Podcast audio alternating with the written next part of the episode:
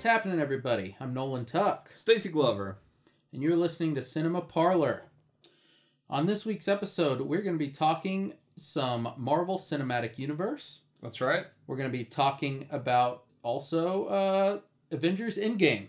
Yes, we will reserve most of that conversation for the end. So we will we'll give you a warning for when we're talking about that since it's such a recent film. Very good. Stacy, how are you doing? I'm good, dude. I uh I'm just off work. I'm I'm ready to talk some some Marvel movies, just Marvel in general. Uh ready to eat some sausage, you know? Oh yeah, we're going to grill out after this. Sounds good. Uh, first and foremost, what are you drinking, man? All right, so I got Odell Brewing Company, Hammer Chain, it's a fresh grind double IPA. It's an eight percenter. Uh, it's pretty tasty, man. Um, I I really Never like. had that one. Yeah, it, it looked like it was a newer one. Might be a seasonal thing that they're doing. I really like Odell. Uh, All their stuff that I've had is tasty. good company. has a has a nice uh, nice look to it there. Mhm. Uh, Very smooth. I am drinking a uh, a party tartly Brooklyn Bel Air sour, and this is a five point eight percent uh, by the Brooklyn Brewing Company. That is very good. If you're a fan of sour beer, I I'm typically not, but I'm glad you like it. I do. All right. Well, uh, what have you been up to, man? Well, let's see.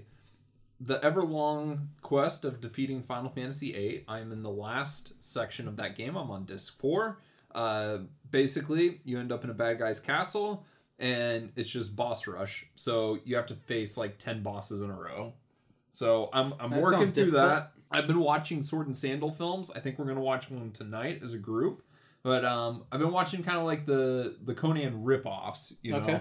uh, you know, Beastmaster, uh, Deathstalker. I watched one of these myself. I watched uh, Beastmaster as well. yeah, uh, Don Coscarelli. It's uh, it's it's okay. Uh, it has some structural problems. It was uh, first time I'd seen it. Not my favorite thing, but I did enjoy the ambition of it. Right. So, you know, Yeah, it's it's not as good as Phantasm, but uh, Sure. yeah, it, it's pretty enjoyable. Deathstalker. Uh, it's uh, Roger Corman's like you know effort to do that. now is this I- a was it a is that a sequel or just its own? Deathstalker is its own thing. Okay. It had three sequels, um, two of which were direct to video in the nineties. Now Beastmaster did have sequels itself. Correct? Yes, Beastmaster was very successful on, uh, I guess, on cable and rentals. It didn't do too well when it came out. Um, it's probably oversaturated by that point of those type of movies, you know, because Conan um, was like Sword and the Sorcerer, uh, Warrior and Sorceress, Sorceress, Lot you of- by lot of Jack them. Hill. Yeah, a lot of them. Mhm. So, um, you know, it was probably oversaturated by the point it came out. It, it did really well on uh, TV. HBO played it all the time. I think Dennis Miller had a joke. Um, HBO stands for like, oh, Beastmaster's on, nice. something like that. Okay. Um, so yeah, it did well. They made a sequel in the '90s where he comes to like modern time, And then they had a TV series which was. uh, I assume popular. My dad watched it. Okay. It's one of those syndicated shows like Hercules, Legendary Right, right. Journey, Yeah. something like that. Uh, man, Be- Beastmaster was a strange film. Like, Yeah. It just it was a very strange film. Uh, the guy who stars in it, um, Marc Singer? very strange looking man. Yeah. Um, I, I don't know if you feel this way. I got a vibe of a mix of like young, buffed out Kevin Bacon and Kevin Sorbo. Oh, um yeah, I mean as far as looks go, I as far as like his characterization, I was feeling a little like like original Star Wars Mark Hamill. Okay, Like that like Yeah. innocence and Yeah. then call to adventure. sure. Uh, yeah, this was strictly basic just Joseph Campbell stuff. uh, completely his look. Yeah, oh okay, yeah. yeah, with the flowing hair and stuff. Yeah, a, a Yeah. very, hey, you know, good on him though. Like staying cut for like six weeks of filming. Yeah, so good on him. you know, kept it going, man. Yeah. Um. Yeah. Other than that, um, I started playing Yakuza Okay. Zero for PS4. That's a weird thing. You might like it. It's got, it's got like all real Japanese actors in it. The game is not like translated. It's in Japanese. It's Okay. subtitled. The gameplay's weird. You you would think it would be like a GTA clone because it's like an open world ish. Uh, you go around do crime stuff, but it, it's like a beat 'em up. So you get like these fighting styles, and you switch your fighting styles with the D pad. And so like I have a style where I can like grab people and rough them up and pick up items and smash them. Okay. Or I have a thing right now where I can hit them real fast and just do counters. I don't know. It it seems like a weird, cool game. Uh, the mini games that I played thus far are cool. I did some karaoke, which is just like really fast Guitar Hero on a controller. Okay. So yeah, Now it that, seems uh, weird. That was a free game for PlayStation Plus Uh, one month, was it? Yakuza Kiwami Okay. was um, so that this is a different. Okay. Yeah, uh, so in that series, so I think they're putting originally Yakuza was a PS2 thing, so it was Yakuza 1 and 2. Then like later sequels came to the PS3. And then PS4 they started with a prequel, Yakuza 0, which is like in the 80s, and it is explaining how all the main characters ended up where they, you know, do. So um, they've been putting the original series back with like the new engines. So like there's Yakuza Kiwami and Kiwami 2, which is just a remake of 1 and 2. Okay. They're really popular, I guess. People like them, critics like them. It's like I've never played these, so I'm, I want to see what it's about. You're liking it. Yeah, it, it's weird. All right. Sounds fun. Yeah. What, what, what have you been into, Uh, man? I'll just real quick on video games. I've been, uh, of course, this has been a journey I've been on for a long time. I'm, I'm going through Borderlands 2 still, and I've been back on that train playing that a lot because we got a Borderlands 3 coming out in, I guess, September. So I've been, uh, tr- I want to uh, finish that game and finish, uh, Bor- and I've actually never played Borderlands uh, prequel. So Nor have I. I'd like to finish both games before September. That is my gaming goal here. Man. So that's that's DLC and all? yep, all Dang. of it, all of it. It's gonna be a lot of a lot of Borderlands going on. Oh, that's awesome. but uh, so that's what I've been doing gaming wise. Uh, movie wise, uh, I just got just a couple hours here before we recorded. I went and watched uh, Amazing Grace. This is the uh, Aretha Franklin concert film, and it was actually made in the early '70s, and it never came out until well, I guess the end of last year. Just now hitting theaters here in our town, uh, here and and I think across the country. And uh, this was uh, directed by Sydney Pollack, I believe. And uh, they had lost uh, many of the audio recordings, and I don't know what changed, but something changed where they were able to finally put it out because it was actually it, this was actually also made into a live album. It's like a great live gospel album, like one of Okay. the top selling, I believe. And uh, finally, now it's being put out to the world as the documentary form that it was actually shot. kind of like the Orson Welles thing from last year. Yeah, just a, a kind of a, a film that was thought to be, you know, lost, but kind. I mean, technically there was uh, footage. It just you know never never put together. Yeah, So- not a completed Yeah. form. So uh, anyway, th- it's it's a concert film, and it was like nothing I've ever seen before. Um, it, it basically just takes place in this church in California, Mhm. and uh, it's kind of an intimate setting, and uh, it's it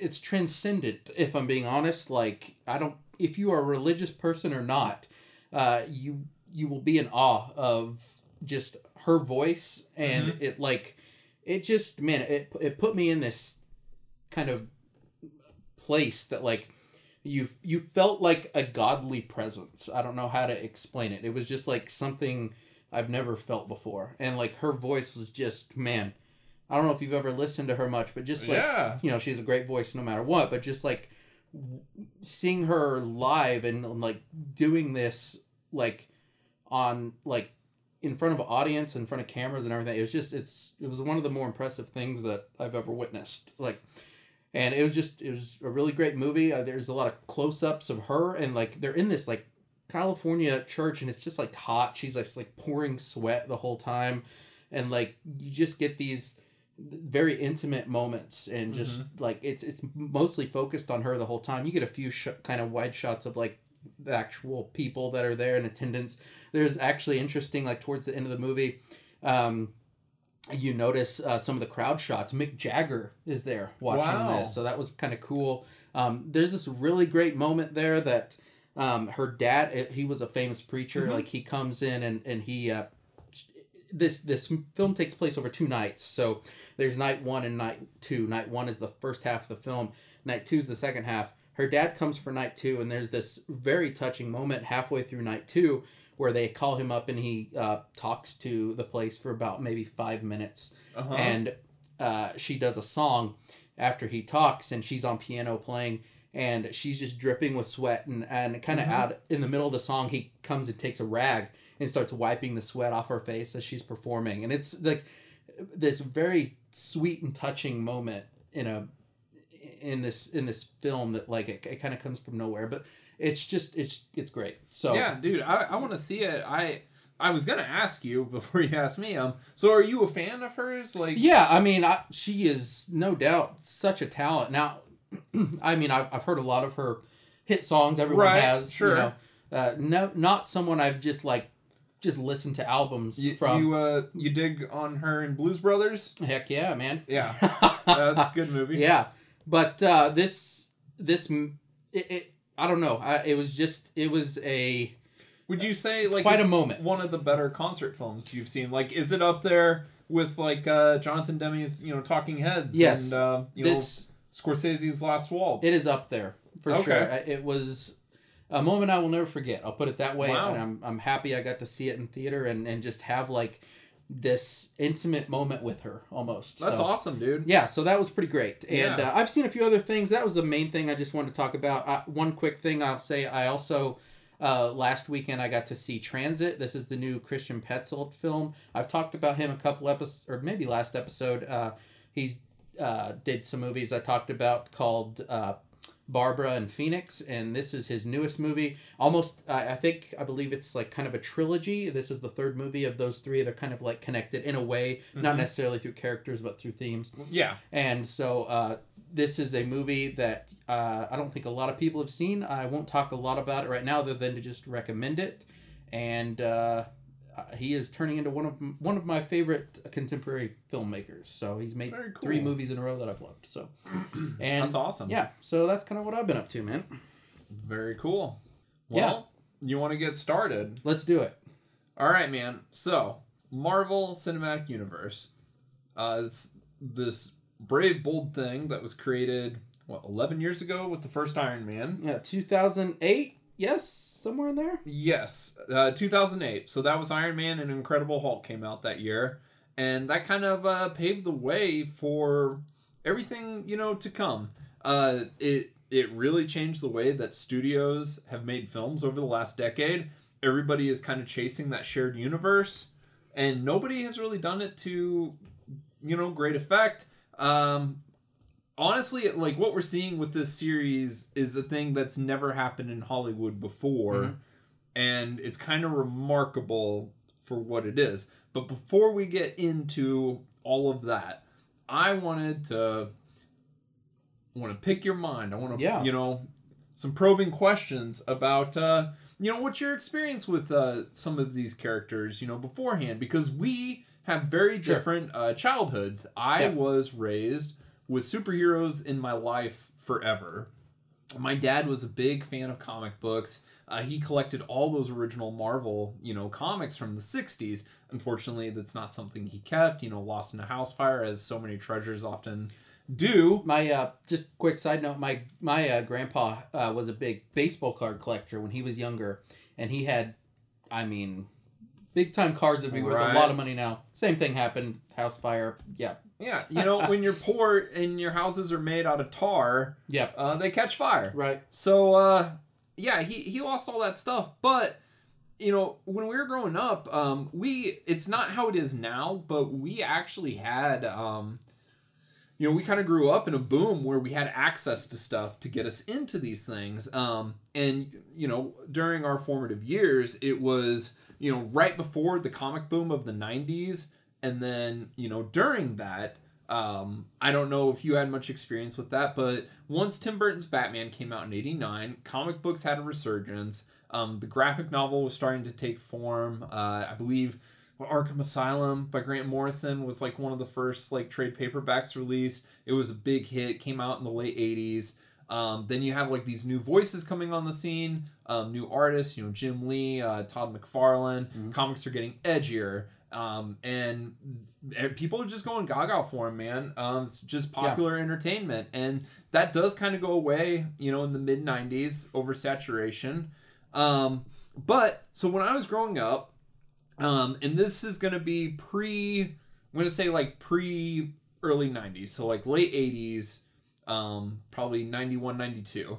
Um, the things that we had access to was they would do superhero video games, and then they had the TV shows. So Incredible Hulk was a, a show that was Yep. in syndication by that time, and all of those superhero shows kind of fit the same mold. It um and, and honestly a lot of the uh like hero shows from that time so like six million dollar man bionic woman a lot of them are you know the wandering hero and they you know come to a small town or they see some situation happen and it's like it's all resolved within that like 40 minute episode Yeah. um and you know for the hulk you would get like a hulk out scene with lou ferrigno Mhm. you know turning into the hulk and you know i i ate that stuff up man when i was a kid uh, we would go to the video store and i don't know if you've ever been exposed or seen these but this would have been before the fox cartoons that were kind of big when we were growing up Yeah. um, so they did cartoons in the 60s and 70s, and this would have been, I don't know, maybe it's probably 70s. This would have been before um, Spider Man and His Amazing Friends. I don't know if you're familiar with that one. I know of it. I- it- it's from the early 80s. Right. Um, Spider Man, Iceman, and um, Firestarter. I, well, the, a girl with fire. Um, but they did um, these cartoons that would be just straight up the comic books, and they would do like the pages of the comic, but it would be animated, and like the mouths would move. You know, like how some Okay. of those like Yeah. cheap '70s cartoons were. And dude, I would just watch those all the time. Um, okay. so that's kind of like that's my exposure to Yeah. you know those characters. I also got uh, comic books from the grocery store. Yeah. Um, I and I can tell you, we didn't have access to stuff like we do now, so you couldn't really follow like particular arcs. It was more of like, like I I remember I had a Captain America um mag or you know comic that I- it was probably from the late '80s, man.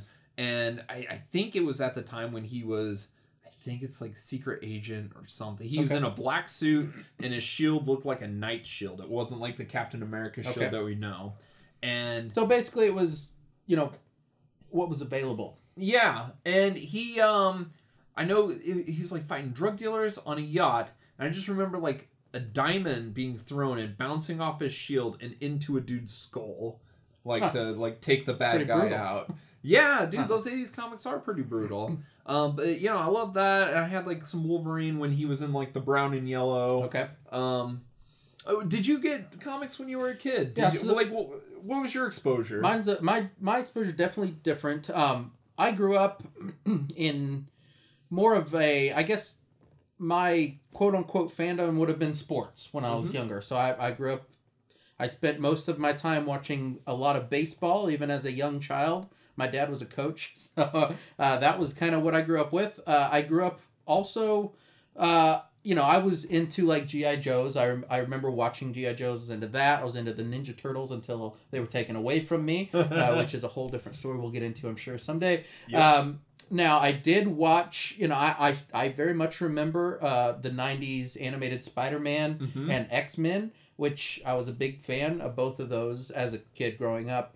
That's about the limit of my exposure of, of comic book. Um, I never read them. I never bought them. Um, not that it was.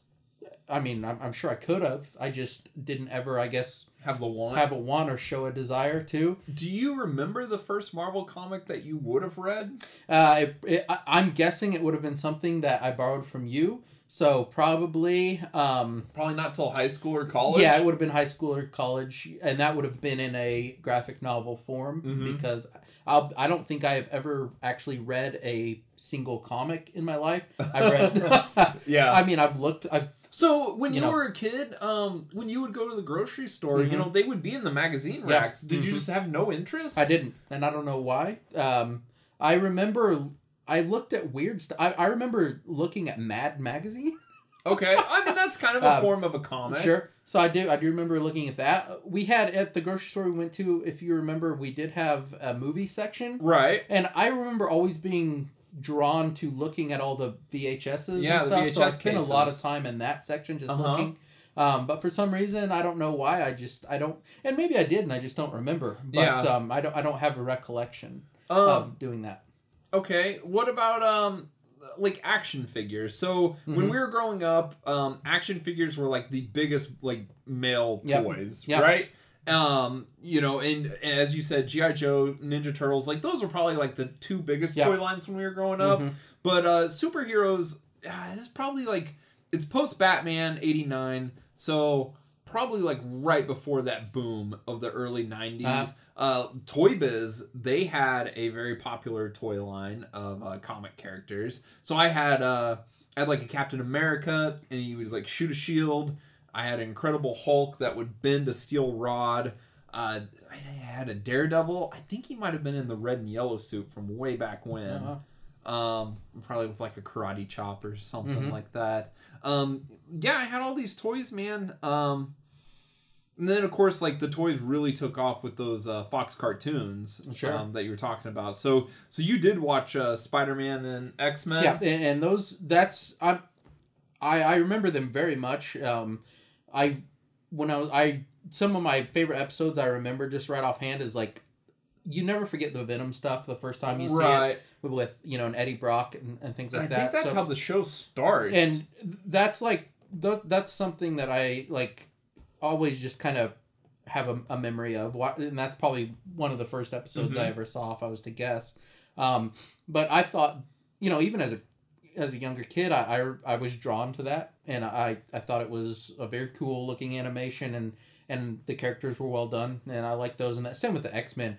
I think what fascinated me with the X-Men was there were so many different characters right. and it was something I was drawn to. Um, did you have a favorite? Uh, Wolverine. I mean, like Wolverine? probably like most kids, you know, Yeah. just because you know you're drawn. I think something about the look of those claws and their sheen. I was just probably drawn to that if I was Mhm. to guess. Um, but yeah, and and to be honest, I mean, the Spider Man was my favorite, and that's probably why. I have a liking for Spider-Man movies in general. Yeah. I've always in like if I was you know if I was to have a so-called favorite comic book hero, it'd probably be him just because like that's the one character that I kind of grew up watching and probably have some sort of relationship with. Yeah. I guess. Uh, but yeah, that Some was that was- nostalgia there? Yeah, sure. And that's probably the extent of it for me. I would say. did you get ever so both of those shows had pretty popular toy lines did you ever get any toys I never, of those Nope, never did. Um, like I said, the most toys I can remember, like I the you know the GI Joes and the and the Ninja Turtles. I also had uh, these weird uh, rubber ninjas. And I Yeah. like playing with those for some reason. That's about the ju- uh, the, the most I can remember yeah from I- toys that I had. I, I couldn't really play outside when I was a Mm-hmm. kid, uh, health stuff, Mhm. and uh, so like action figures, like that was the thing for me, and Yeah. so superhero figures were a big deal. Sure. Yeah, I mean, and as far as like other things I was into, like as I said, I was a baseball fan. So like my dad has always been a huge like card collector. Right. So like I got into like collecting baseball cards when I was like, you know, probably a young middle schooler. You know, when you were actually could understand like you're buying things to not destroy them. hmm so like that yeah, was something to collect. that was something I got into as well. um. Okay. So what about video games? I know you had a Sega Genesis growing up. Uh huh. Um, now superhero video games were kind of a big deal. Sure. Um, and they would do them based off the comic arcs too. I think uh, they did was it Maximum Carnage? And that was the game I was going to mention. As we've already discussed, me being a Spider-Man fan, Uh-huh. that was one of my favorite games. I had that game, uh, or I rented it. One of the two. If I didn't have it, I rented it a lot because I Yeah. played it a lot. So yeah, On the Sega one, Uh-huh. was it a red cart? yep, it was. Yep. Do you? you probably don't remember, but um, advertisements for that game, and I don't even know of this band outside of the game, but it would be like soundtrack by Green Jelly. Do you remember that? I don't, but that sounds great. Yeah. yeah, and I I had no idea who that was. Okay. I just knew they did the the soundtrack for Maximum Carnage. Sweet. Um, yeah, and advertisements for that game were everywhere. That thing was huge when it came out. Yeah, yeah, yep. It was a lot of fun. If I, you know, you never know how your memories hold, but remembering at the time, I yeah, it, it, it's one of those beat 'em ups. Uh, You Mhm. get to play as you know Spider Man, and a Yeah. bunch of like different Marvel characters come to his aid. Yeah. Mhm. Um, the, that's really like most of the superhero games from that time are beat 'em ups. Yeah. Um, I don't know if you ever played it, but our Walmart had um, the X Men arcade game, okay. a four player cabinet. That game's pretty stellar. Um, I also played a bunch of Captain America and the Avengers, and that was actually my introduction to a lot of the characters that are popular in the movies now. Um, Iron Man was in there. It's Captain America, of course. Um, the Vision Mm-hmm. and Hawkeye. Those Okay. were your playable characters. Very nice. So in in those cartoons, Vision and Hawkeye they don't show up, and Iron Man really isn't a big thing during that time. He, he did get a show in the '90s, but Mhm. he was looked at as kind of a B character. Sure. Um, it really, honestly, it wasn't until like. I mean, probably until like the 2000s um, comics run and then the movie, Okay. you know, for Iron Man to be a big deal. Yeah, I mean, I I I remember when the movie came out. Um, you know, someone like me who not familiar with Mhm. this character very much. You know, for me, it was kind of a weird thing to start with, right? 'Cause Yeah. Iron Man, I was like, I know that character. I don't know him very well. I know of him. So, um, let, let's skip ahead. I want to say, can I have, I have one more thing on the video game? Oh, yeah, front yeah. Before we start, I just want to say the one thing that, and, and you'll agree with me, I think, on this, the one thing that I did have some sort of a connection with is before these movies came out, this would have been the, I guess, the PlayStation 2 era. Yeah. And it would be the Ultimate Alliance games. Now, these games were fun because I, like yourself, like action RPGs. And when these came out, there were two of them. And they were a big deal.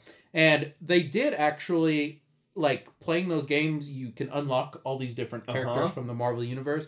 And it did give me a sense of understanding some of the characters and what powers they have. Um, that was probably on, and yeah, I was gonna talk about this. Uh, was that game your first exposure to a lot of like the lore Oh, definitely. of Marvel Comics? Mhm, Sure. Um, because, I mean, there's like what twenty characters in that. Like you Mhm. knew some of the X Men. Right. You knew like the big characters like Captain America, Sure. Spider Man.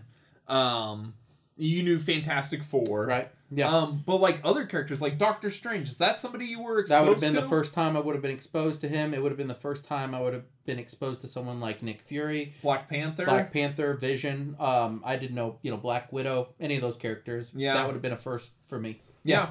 So that was a big, as far as just like in this, in the Marvel universe per se, that would have been some, like, really the first thing that I would understand more characters than just Spider Man and Captain, you know. You know, stuff that's either Sure. like super popular or from like one of those Fox 90s Right. cartoons. Yep.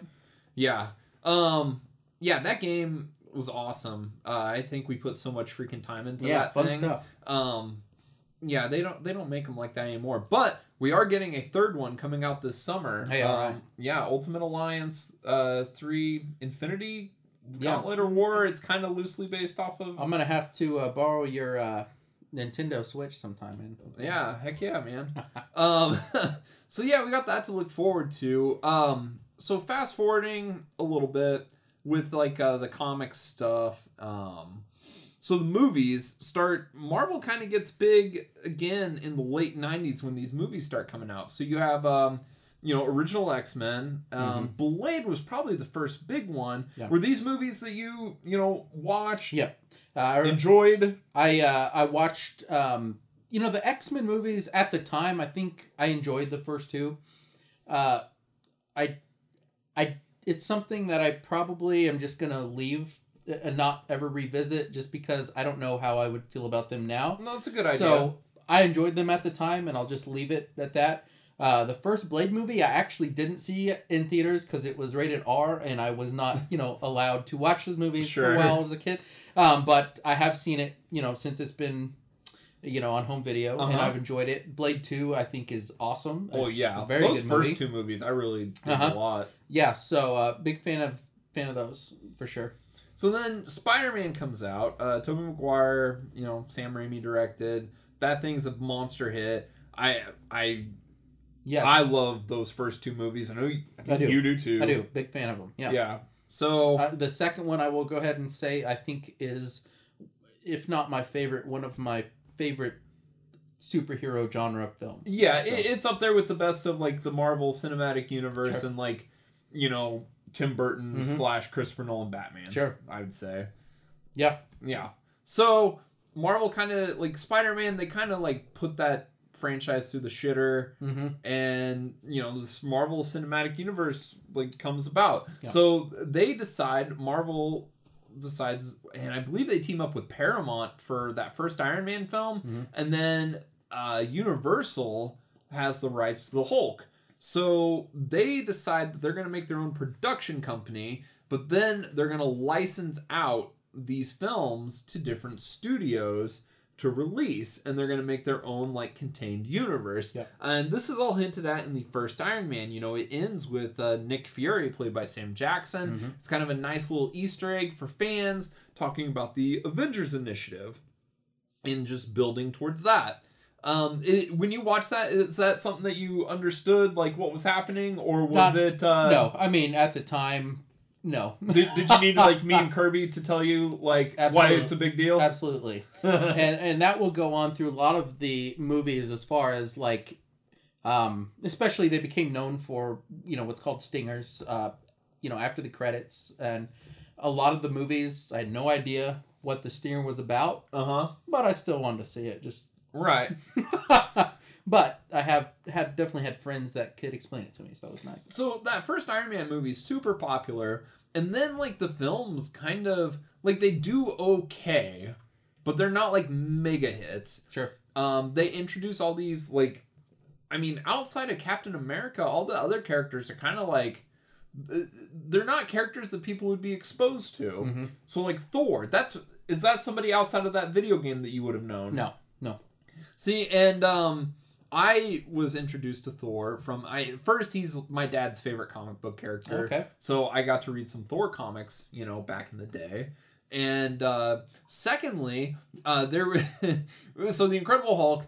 Um, I don't know if you, you probably don't remember these at all, but uh, they did TV movies for shows Oh, back in the day okay for like popular shows that ended, they would do um, TV movies. So like Perry Mason had some TV movies.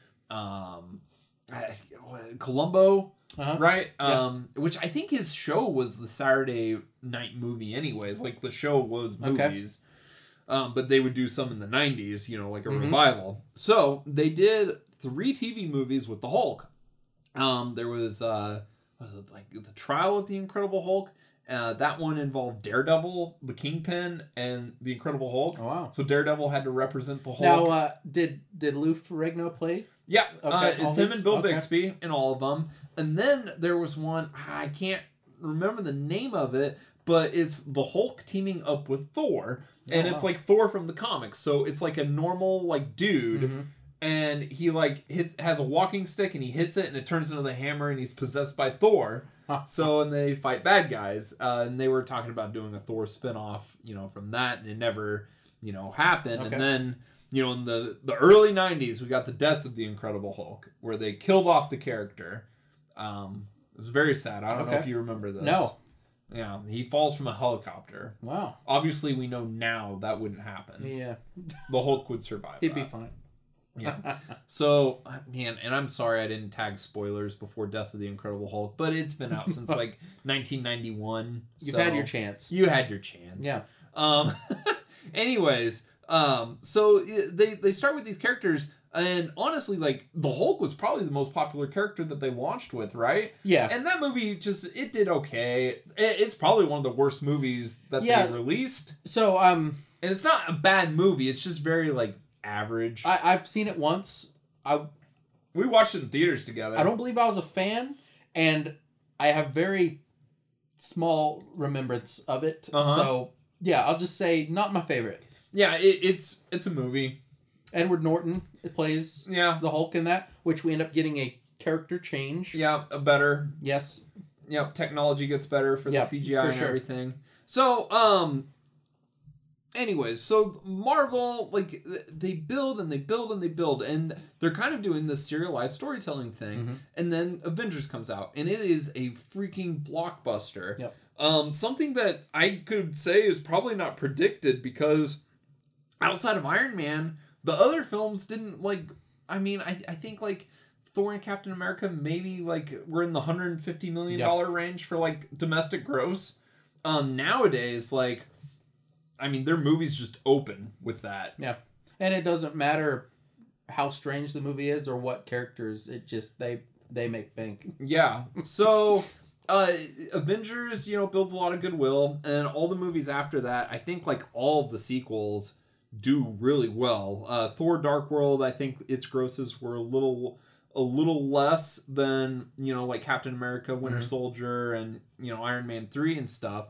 Um, but they keep building towards um, you get these entries into the Avengers. So you got Age of Ultron, and then they keep expanding the universe Yep. with uh, you know we go to space with Guardians of the Galaxy. We get introduced to the weird with Doctor Strange, um, Ant Man. Um, they're they're just building all these characters and They get the rights to Spider Man. yeah, they get the rights to Spider Man, and they open the world up in a way that um, their later movies definitely have a flavor that the earlier films don't have. And the earlier films, everything is grounded. Even Thor, which is like it's like space knights, Yeah. spa- space Nordic mythology. Yeah. But like they explain everything in that first movie with science. Mhm. Like it's like they're afraid to be Yeah. like They're afraid of the weird. yeah, it, it- they're afraid of the weird. Yep. But then it's like once Guardians comes out and makes mega bucks, it's like Mm-hmm.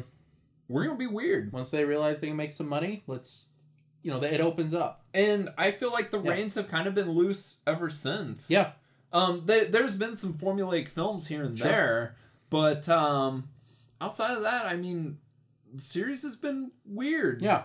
So this series breaks down. I guess they call it as of right now. We have three phases. Yeah. Correct. And I think they're geared around Avengers films. So Mhm. phase one was up through Avengers, and did that did Iron Man three in phase one, or was that the start of like phase two? I'm saying it's the start of phase two. Okay, so Avengers is the end of phase one. Mhm. That's the culmination of everyone coming together. Yep. Phase two kicks off with like Iron Man three. It, um, by phase two, we're introduced to Thanos. The threat of Mhm. Thanos is presented at the end of the Avengers, and you find out that there are these stones that exist between Avengers and Captain America. Mhm. That these stones have power, and whoever wields them it just has ultimate power. So phase two is all about setting where these stones are, Mhm. um, and what they can do. Um, does phase two end with Age of Ultron? I would assume. Um, But- or no, no, I think Ant Man came out the year, Okay. or it came out that summer after Probably Age right of in that Ultron, range. Sure. and I think that was the end of phase two. Okay. And then they started phase three, so they introduced some of the weirder, Yep. m- important players, Sure. you know, Doctor Strange and stuff. Um, and then they kind of this culminates with what we have now with um, Avengers: Infinity War and Endgame, Right. which is like this, basically our generation's Return of the Jedi. Yeah. Yeah. I can't. I mean, I've heard a lot of talk about this. Uh, not to get too far ahead, but Yeah, just a lot of talk about this in the last week or two about how much of achievement this was, and it's Uh-huh. true. Um, and to think about it, this was it really is a huge event, and this is a thing. It doesn't happen very often in film, right? We, Right. we have something so big, and what they've achieved here is something I don't think they will achieve again. Now, not to say there won't be. There's going to have to be more phases, but the lead up to this moment mm-hmm. is I part of me wonders is this the last huge moment we're gonna have in a long time for film as far as like blockbuster scale. Well, um, so let's talk about that. Um, so would you say these moments, um, the return of Star Wars with Phantom Menace, Sure. the return of Star Wars with Force Awakens, Right. Um, the first Avengers, Yeah. and then this Avengers, Yeah. Yeah, and and don't get me wrong, you know, Infinity War was big too, but this was the this was the conclusion Well, yeah, everybody was Black Panther was Right, huge. sure. Uh, but, but what makes this just so big is because of everything that's led up to it. Now we can we'll talk about some of you know the highs and lows, but Uh-huh. like what this movie essentially did is it tries to make everything leading up to it actually mean something Right. and not on an individual scale, but as a whole, which we've never seen anything like this before. And I don't know if we ever will again to this level.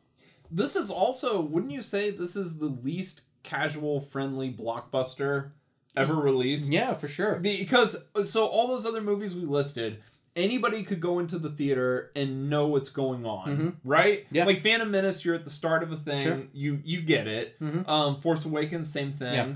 Um, even Avengers, it's It- like you can pick up like okay, this Sure. I I can get who these guys are. Yeah. If you go into Endgame, Right.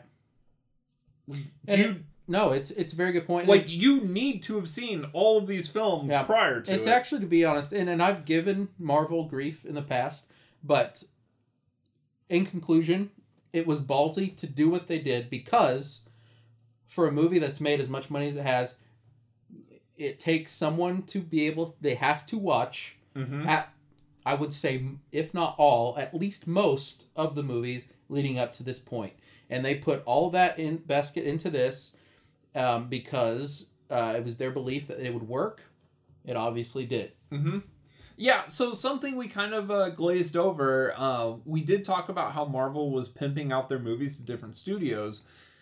Disney sweeps in and they buy it. Sure. They buy everything, the whole company. Yeah. So with doing this, Disney also has to. Um, there's certain things that they have to do. I don't think that Disney can release an Incredible Hulk film, a Mhm. solo one.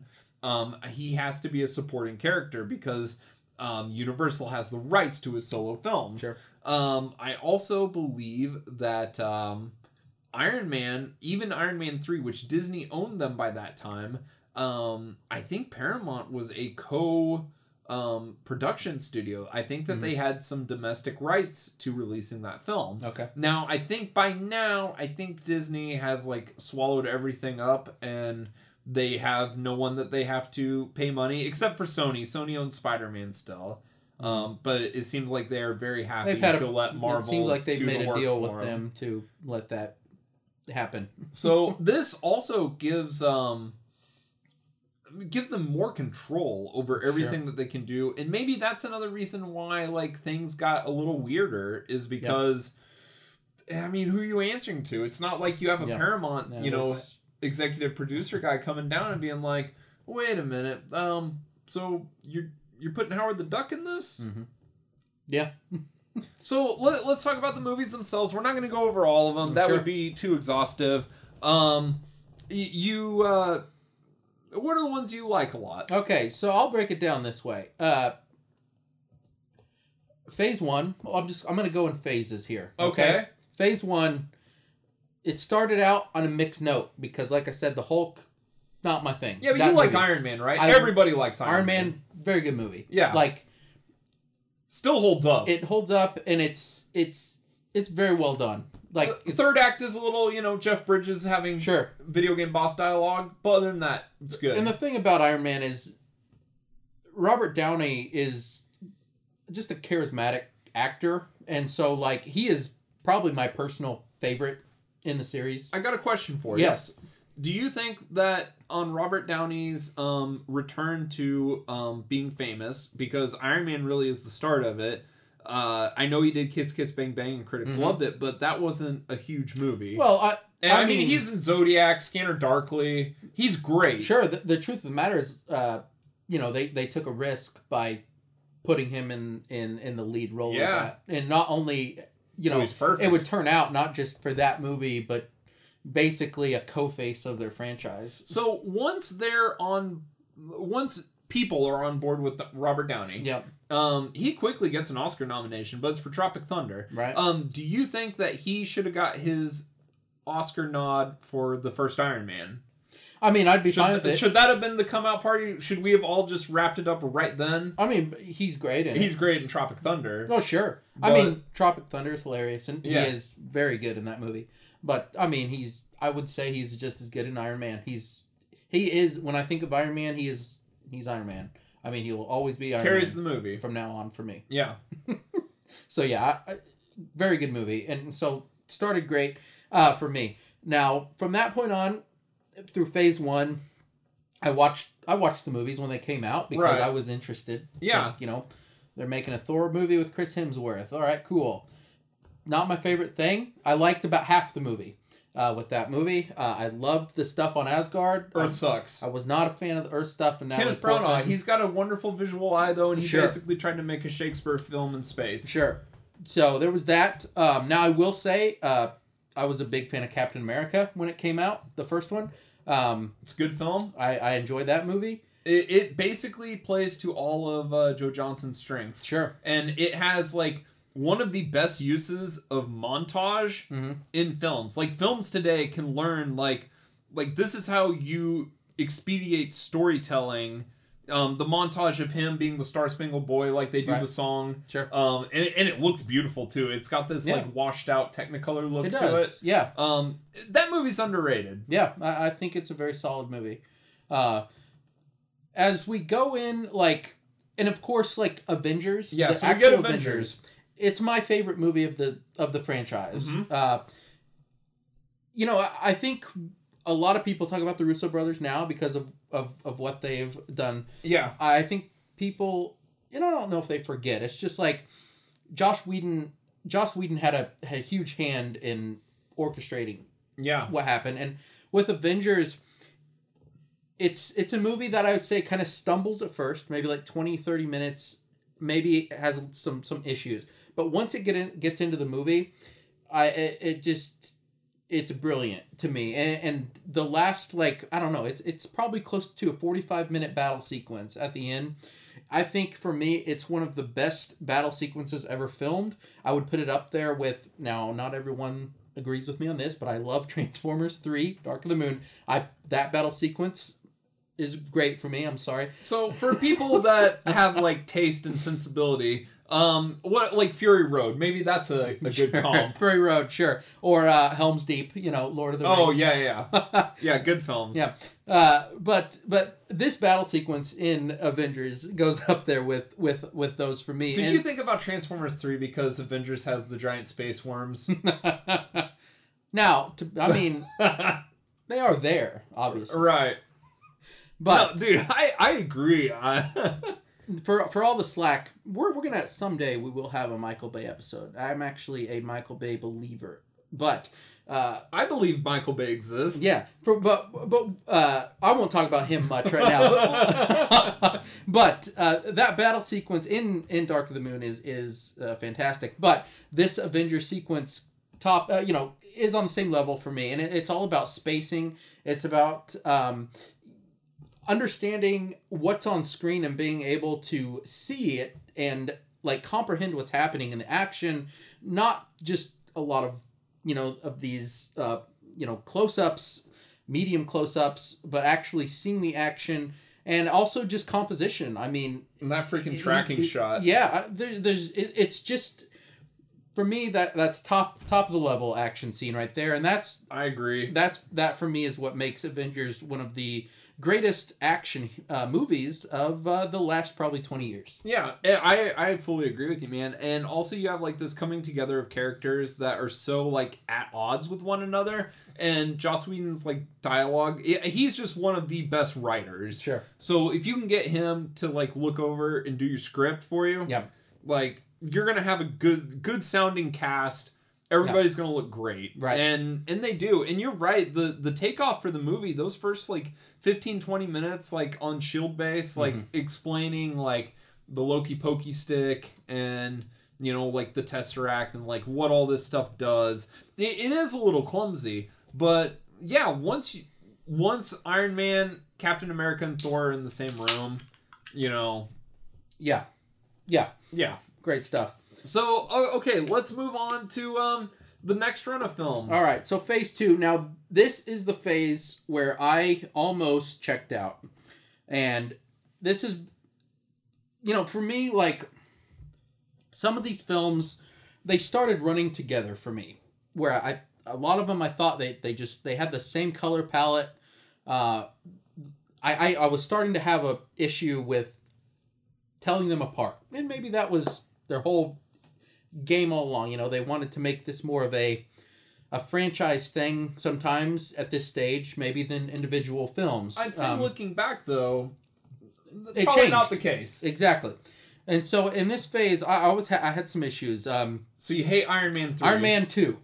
We'll No. talk about that first. That's that's first phase, man. Oh, Man I'm sorry. 2's We didn't talk about they made Iron Man two before Captain America Okay. and Thor. Well, Iron Man two, I I don't like you. So yeah, um, there's a good scene in that movie. The the raceway scene. okay, That that scene's okay. Do you remember that scene? uh, vaguely. There's like laser whips. Oh yeah, with uh, Tony has the suit in the suitcase. and who's the villain in that? Uh, Uh, M- Mickey Rourke. yeah, Mickey and Rourke Sam with the- Rockwell is right. chewing scenery Yeah. as uh, Justin uh, uh, Hammer. that's right. Uh, there's here's the thing. That movie's not good, but there are things to enjoy out of it. Okay, fair enough. Uh, now I will say also uh, Thor: The Dark World. That is in I- phase two. I really dislike that movie. That's a bad film. Uh, but yes, Tom Hiddleston, Chris Hemsworth, and Anthony Hopkins are still good in it. and Dark Elves. Dark Elves are bad. They're terrible villains. Um, they do nothing. Okay, uh, what Well, else? what I'm- about I'm Iron Man think- three? Did you Okay, like Iron that? Man Shane 3? Black? I do like Iron Man three, so that was something positive from Phase two for me. Uh, so What about Guardians? Guardians I also enjoy. I love Guardians. I One I, of my favorites. We'll get to what I like more after a while, but Guardians is a good movie for me. Um, okay, you are you you vary from every other human on the planet in this. You do not like Captain America Civil or not Civil War. Um, Winter Soldier. Winter Soldier. Okay, so here's Most the thing. consider that one of the best in the entire Sure. series. This this is where I guess for me, like first off, I, I do think thinking back on it, I haven't seen the movie since theaters. I don't hate the movie by any means. I just wouldn't say it's in my top viciously hate it. top tier uh, of Marvel films. I like You I think, it has bad action I, scenes? I'm not a fan of the action, but that that is mostly a problem I have with the Russo brothers in Like, general. You just don't like medium shots of people fighting. I do not. Um, I just I just don't think. And again, you want I'm- shaky cam. I'm not saying I am uh, correct. This is just an opinion. I, I'm just not a fan of their style of action. I, I think it's too crowded, and I think they do a bad job of spacing. And I've always had issues with their action scenes of of just understanding uh, composition and space. And I really think you need to rewatch Winter Soldier because maybe I I think you're sometime. wrong on the action. now I will say uh, when we get here in a little bit. I, well, I'll save it. Okay, uh, but yeah, uh, Winter Soldier. I, for me, I know you're you're a big fan of that one. It's a good one. Let's hear about why you like it. You've been asking my opinion. Yeah, Let- let's I, I think like it's that movie. I think it's the best Captain America film. I actually think the Captain America series, um, and we're gonna talk about the third one in a bit. Um, I I think it still is one of the strongest series out of you know the main characters. You know, because they all have like three films now. Um, Iron Man's great, but Iron Man two is horrendous. Thor two is horrendous. Mm-hmm. Um, Winter Soldier, I I like that it has like a seventies like like marathon man, you know, three days of the Condor feel Mm-hmm. to it. Um, you know, this political thriller. I I like the action scenes. I I love the scene like on the boat. It looks really good at the beginning. Um, so many wide shots and medium shots, and I like that. I like to see what's going on. I don't like the shaky cam stuff. I don't like like Christopher Nolan style fight scenes. I do not like those. Um, you know, I, I like the camera to be pulled back. I want to like if these dudes are doing martial arts stuff, I want to see it. Sure. I want to see people doing like you know judo and like throwing knees and stuff at each other, and you get this really awesome fight between Cap and uh, George George St Pierre, Uh, one of the UFC dudes at the very beginning of the film, and it looks really cool. Um, I think that the uh, the highway battle It's probably like the big battle scene in the movie. Uh, it's between uh, Winter Soldier and the Hydra guys against uh, Captain America, um, Black Widow, and um, new character um, Falcon.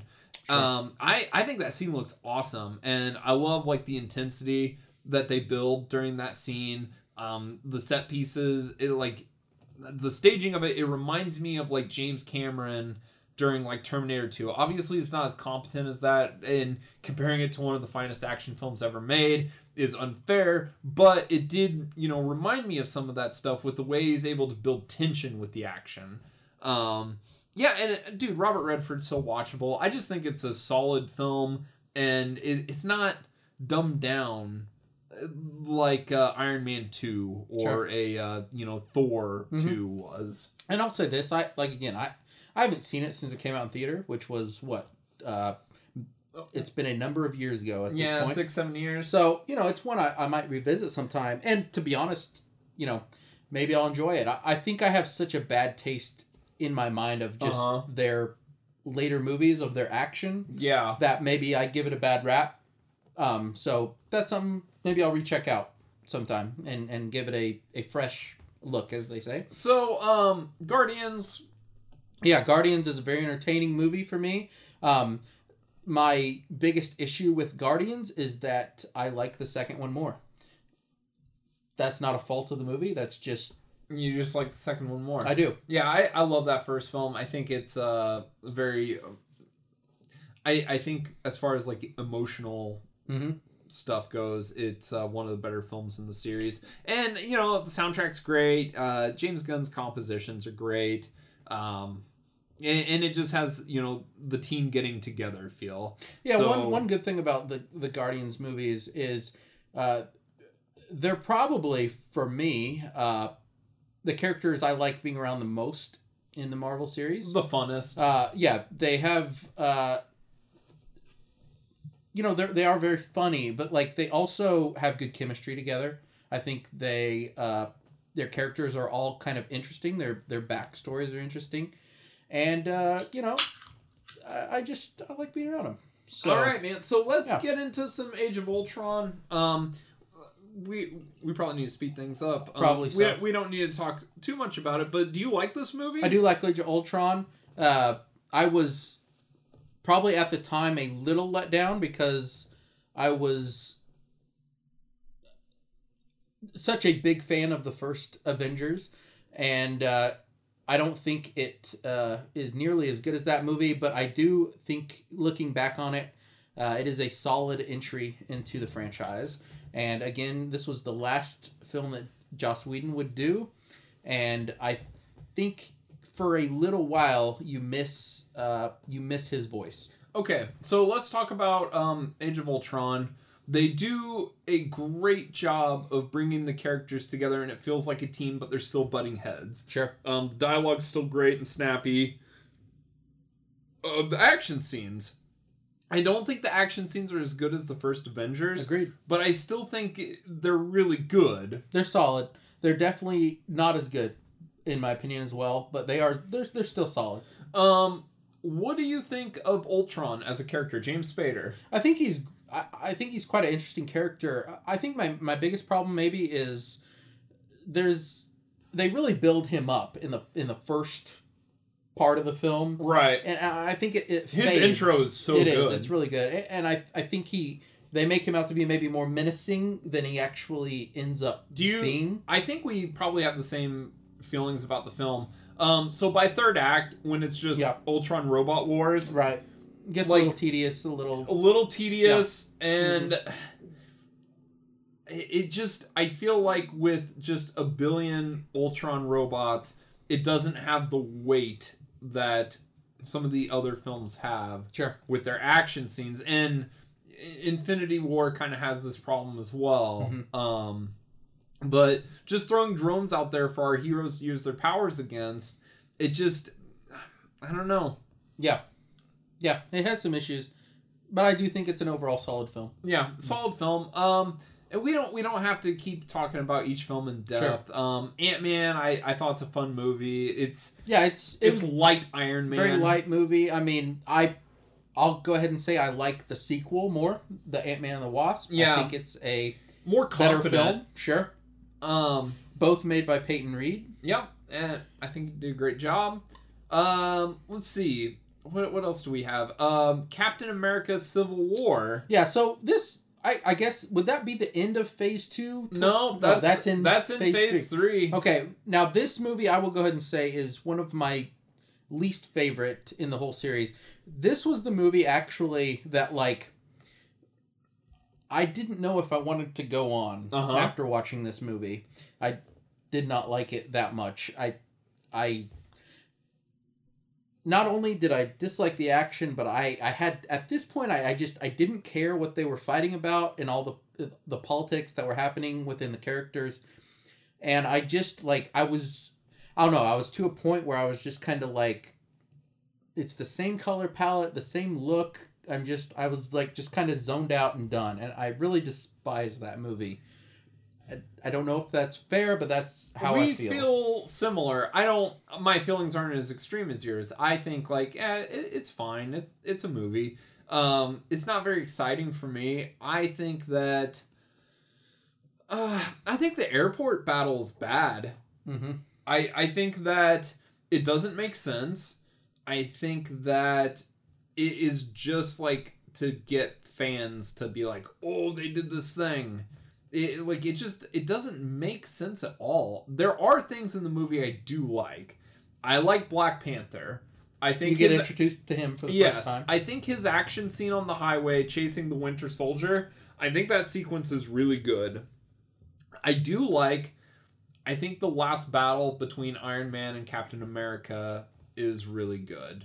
Um, I think it's well staged and I while I do appreciate like the art behind, you know, composing action scenes, I also think action scenes really work when they're emotionally driven if you're telling a story. And I think that they succeeded in that. Um, while the staging isn't as exciting, I think that they do a good job of storytelling through the action. and that's like to be honest that's kind of like because i think we both we are i think we both understand what makes a thing What- good. sure. I think our biggest difference with when it comes to action sometimes is you have you get that and i don't for some reason. Like i an emotional heft does not like if if it's not staged to my liking Uh-huh. i zone out. And i don't know why. That's just how i go with action movies. Like you think the lightsaber battle in Empire Strikes Back is garbage compared to Last Jedi, Shit, yeah. Which you're wrong. No I mean, they they're both great, but Empire's better. Um, Whatevs, man. Whatevs. So, all right, back on track.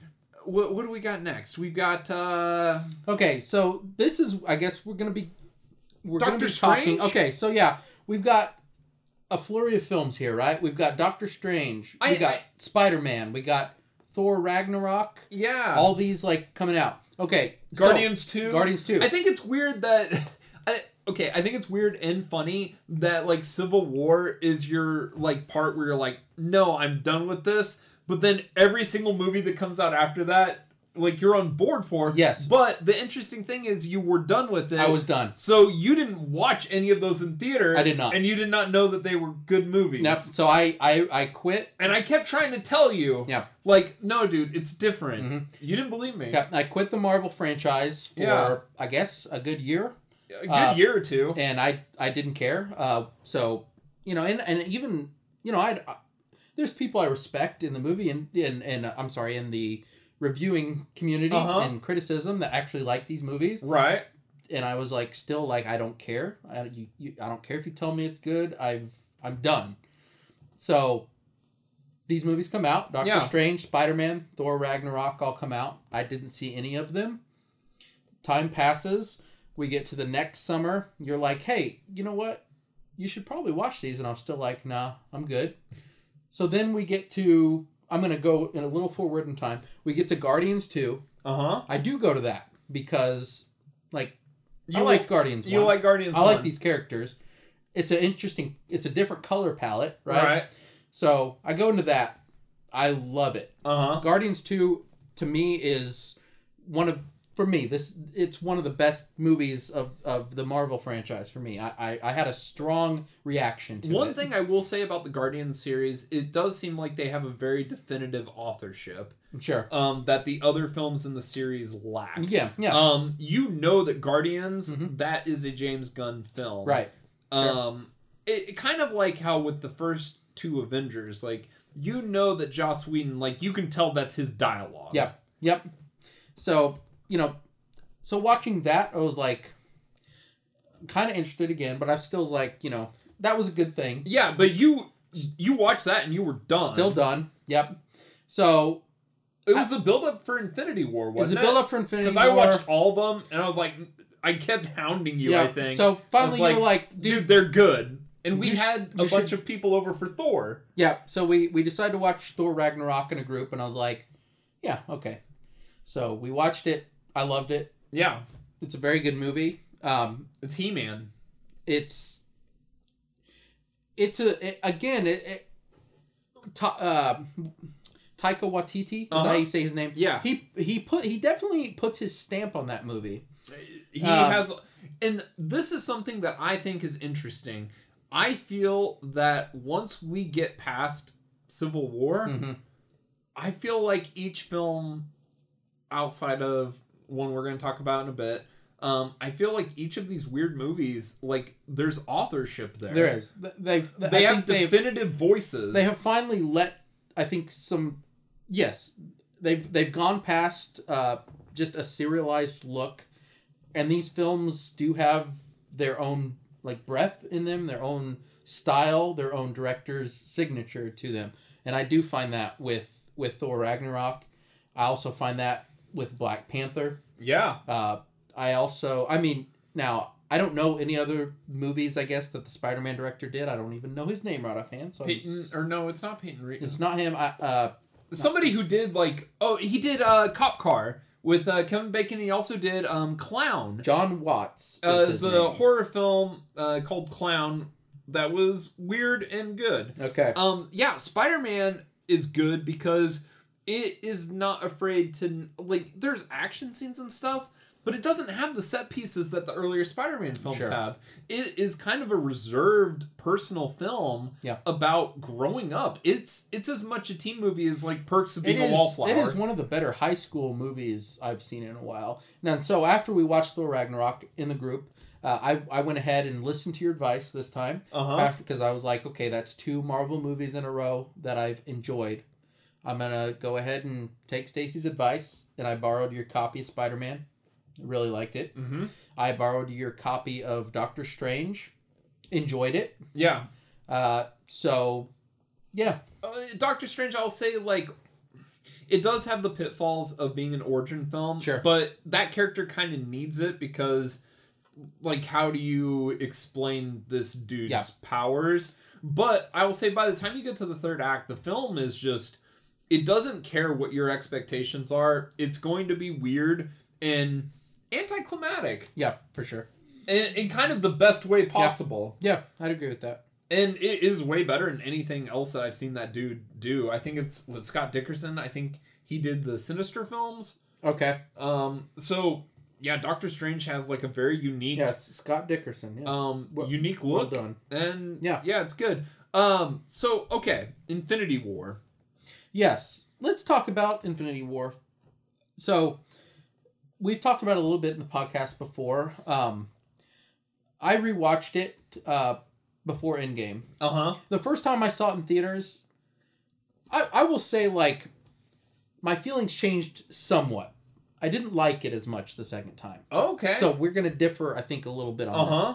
And I think the reason why, so the first time I watched it, I was it was in theaters. Yeah. and I think I was I was really caught up in it, and I think it's a decent movie. I don't think it's a bad movie, like but rewatching it a second time, and, maybe it will work better when Endgame Endgame comes out and you see it maybe as a whole, like it's Uh-huh. kind of supposed to be, I guess. But we've already talked about my dislike of the Russos' action, and Infinity War. There is a lot of action, and watching it a second time for me. I had a hard time with it because of all the action and all of like you've talked about this a little bit before how each segment is like its own piece in the film. Yeah, so the way I best describe this film is that it is it's like a a film of events, a film of vignettes. Right. Where it, it plays out very similar to Revenge of the Sith Mhm. structurally. That film does not have a three act structure. Right. It's just it's like these are the events to get you to the moment that Sure. you know is going to happen. Right, right. And Infinity War plays out the exact same way in that the we and okay, rewatching it, there is a difference in that I believe that Thor has a full character arc Mhm. in the film. Sure. He's the only one though. I like Thor's stuff in that film, and I, I like you know that he pals around some with the Guardians of the Galaxy. And but he's the only one Sure. that experiences like like change. He's the only one that experiences like a, a, a call to the journey, a, Yeah. like a quest. sure, Um, and then you get that great moment where he comes back because he can wield the Bifrost Yeah. um, just with his weapon. And he brings him, Rocket, and Groot back. Right. And it's probably the best moment in the Sure. film, I'd say. Yeah. Like, yeah, by the time like Thor comes to Wakanda, it's like, fuck yeah. Mhm. Like, this is. Yeah. Yes, I'm in. sure. And and here's I won't completely shit on the movie because I I do like Thor a lot in this movie. Uh-huh. I also think Thanos is an interesting villain. He's like, great. in the movie. Like I like. You actually get a sense of who he is in the other movies. He's he's enough of a presence. Yeah. but like you don't for me i like i don't i didn't care like in most of the movies like about all these stones and and like what is his purpose Because as you this didn't. overall villain like you hear his name a lot Yeah. but like okay You whatever. didn't read the books and stuff. You don't, right. yeah, and you don't like Sure. care about the history of the books, so Right. you don't know what these mean. sure so I, I do think the movie does a good job with you know under understanding his character a little bit his motivations a little bit and just like i think he's a good villain like he's he's a solid villain and and i think you he know doesn't see himself as the bad guy. He's Right. the good guy. He- he- Wait, yes. He's our savior, right and that makes for a good villain. Sure, and and I do think still uh, after rewatching it, I, I I still enjoy the snap part. Like I think it's a good cliffhanger. The like, rapture. yeah, like I I do think like it was a ballsy thing to do to let that happen and stick with audiences for a whole year, Uh huh. right? Even though like I'm sure a lot of people are like, well, it's gonna be you know it'll it'll get solved. We but know that Spider-Man: Homecoming is we know that a second Spider-Man's out, coming out, or right? Far From Home. Far from home, right? yeah. So, but but I still think you know I I, I still think that's a decent moment. uh huh. Um, just I, I just have overall issues with with the film as a whole, but I, don't think it's an awful film. It's just not one of my favorites. It probably. delves into the worst traits that Marvel films have. Sure.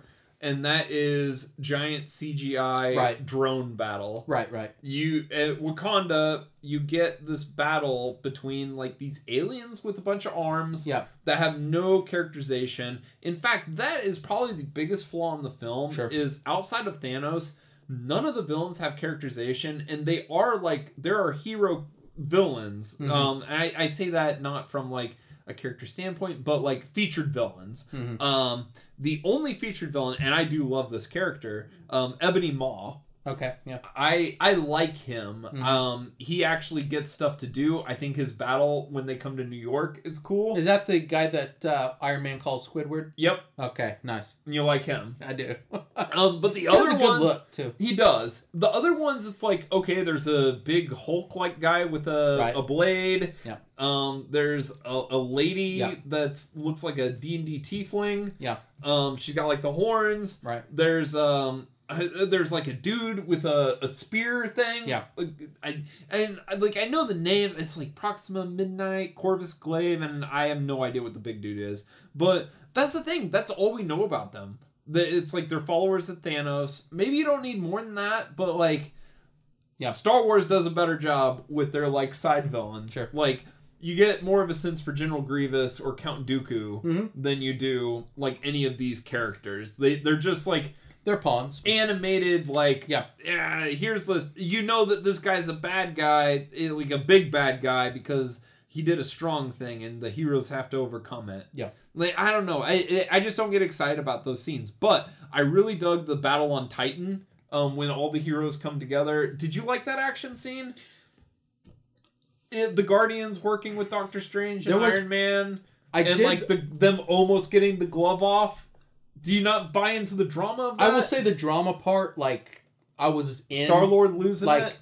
yes he is out of his mind and and does definitely a stupid thing i do i do like some of that stuff i, I just You don't think it I, looks good? I just wish they executed better It- and that's my biggest and it that's that's just something I'm, I, I i'm gonna have to i just have to deal with Well, not anymore. That's true.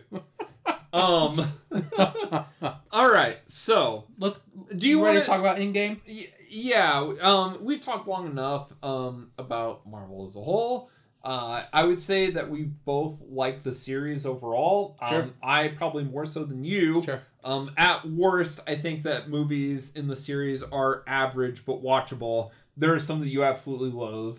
I do. I now let. Do you want to do this real quick before we talk spoilers?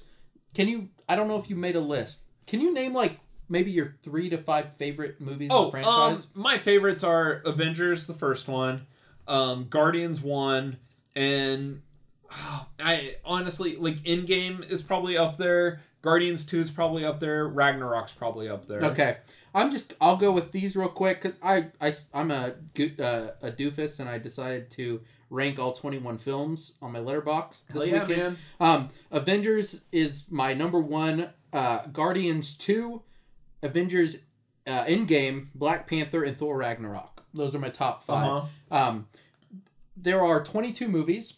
I have not seen one of them. I have yet to see Captain Marvel. Um, real quickly on that one, that's one of my least favorite films in the series. Captain Marvel. Uh, yes. Uh, it it falls back on their worst tendencies. Sure. um it is very like boilerplate origin film and that is to say like it is not a bad movie like it's fine Yeah. it's fun Yep. but it's more in the ways of like when dc like warner brothers puts out like a fine movie post christopher nolan Okay. it's like okay yeah i mean it's all right Okay. i aquaman was probably a better film Hey, I liked Aquaman. Uh, yeah i mean we like aquaman for the same reasons we like Sure. the audacious designs yeah, yeah. So and it's pretty. Um, yeah, Captain Marvel. Honestly, it, you could not watch Captain Marvel and you wouldn't miss anything. yeah, and I've, I've got some things to say about her in our Endgame Right. part. I, I will just say this: out of the twenty-one movies I've seen, I've given Marvel some harsh criticism in the past. Uh-huh. After thinking about it, Yeah. all, all the movies, and I, this was a good thing for me to do this weekend, just kind of or today in general, Uh-huh. just just doing this. I would probably say. fif- 12 to 15 of these movies I would highly recommend. That's a very good margin out of 21 movies I've seen, right? Yeah. So as much crap as I've, I've given them in the past, they're a solid franchise. They've made a lot of solid movies. There's no doubt there is at least a handful to, you know, a little more that I that I do not like. you becoming a fanboy? Right. Maybe I am. But you know, I will say that from from all the grief I've given them, they they are a very solid franchise to have for me to have that decent amount of their movies work for me. When So- uh, Criterion releases their Marvel movies uh, box sets, are they going to do it as a collection, or do you think they're going to go by phases? Phases. Phases. Straight up. Yeah. All right. Maybe then the film nerds will respect. um, and believe me, if they could get the rights to any of those films, they would do it in a heartbeat. Very good. Uh, okay, so let, just real quick, a summary, celebration. Marvel with these 22 films, they have done something that has never been done in cinema before. Um, the only time, like this has been tried. Uh, shared universes. Universal did that with the original horror movie series. Um, they had crossovers with their monsters uh, constantly. Uh, you you have things like the Godzilla series, which is like thirty some films deep. Um, which you know you would get characters from other films. But outside of those things, you know, um, as far as longevity goes, like James Bond has had more Sure. films in its series, but uh, this type of storytelling, the serialized storytelling, everything being an event, everything being like you have to see each chapter, and like everybody, there's Mhm. just a, a a a hunger for it. Yeah.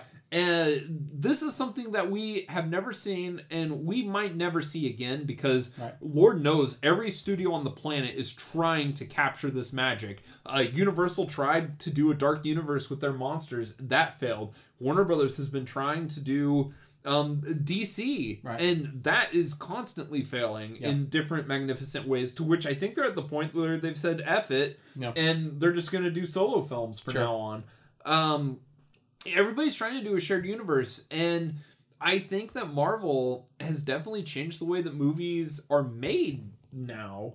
Uh, they've definitely changed. Like, Definitely in the blockbuster genre. Yeah, for sure. Mm-hmm. Um also with with this power and like the critical reception, the audience reception, um they're now passing their films on to more auteurs. Um there's definitive authorship of most of these movies now. Yeah. Um you can see, you know, you, you, when you can see the dialogue or feel the dialogue, you know, hear it and be like, yes, I know that like Joss Whedon wrote that. Um, you you can get a sense that you know this is a James Gunn film. You can get a sense that this is a Ryan Coogler film. Mhm. You know, they're they're handing these films off to people with definitive visions. And I think that's just going to make their movies better. And I honestly think by like this point, I think they can do anything they want and people are going to show up. Yeah. And I think that's great for movie lovers because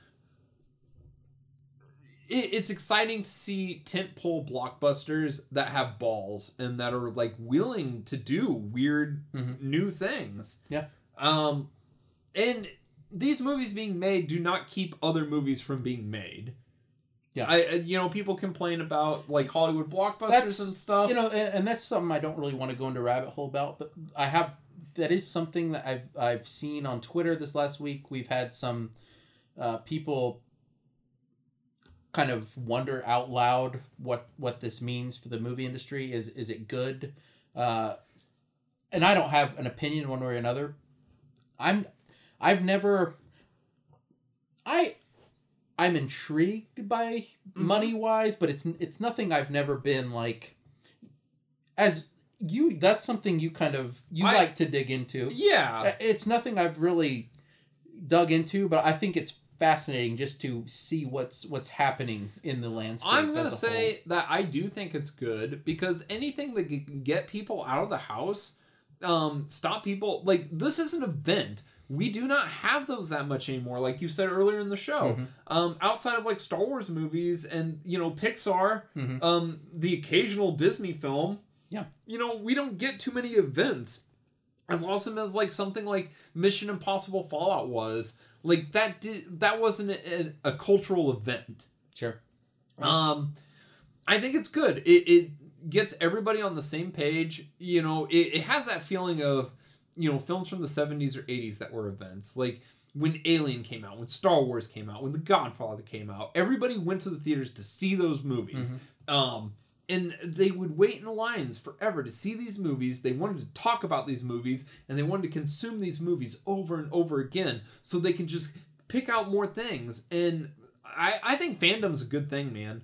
And like I said earlier, I don't think it stop. It does not stop, you know, people from making other movies. You know what it might stop? It might stop you from booking Chris Hemsworth in a movie. Sure. But I mean, outside of that, the peop- movies are still being made. We are getting a phenomenal amount of independent films. We're getting great artistic achievement in film every single year, despite having these tentpole blockbusters. So if we're gonna have tentpole blockbusters, I would rather have something brave, bold, and doing like serial storytelling and just new, interesting things than opposed to like the '90s where everything was. And I, I love some of these movies, but everything was like you know like these big disaster things, and Mhm. you know it is all the same stuff.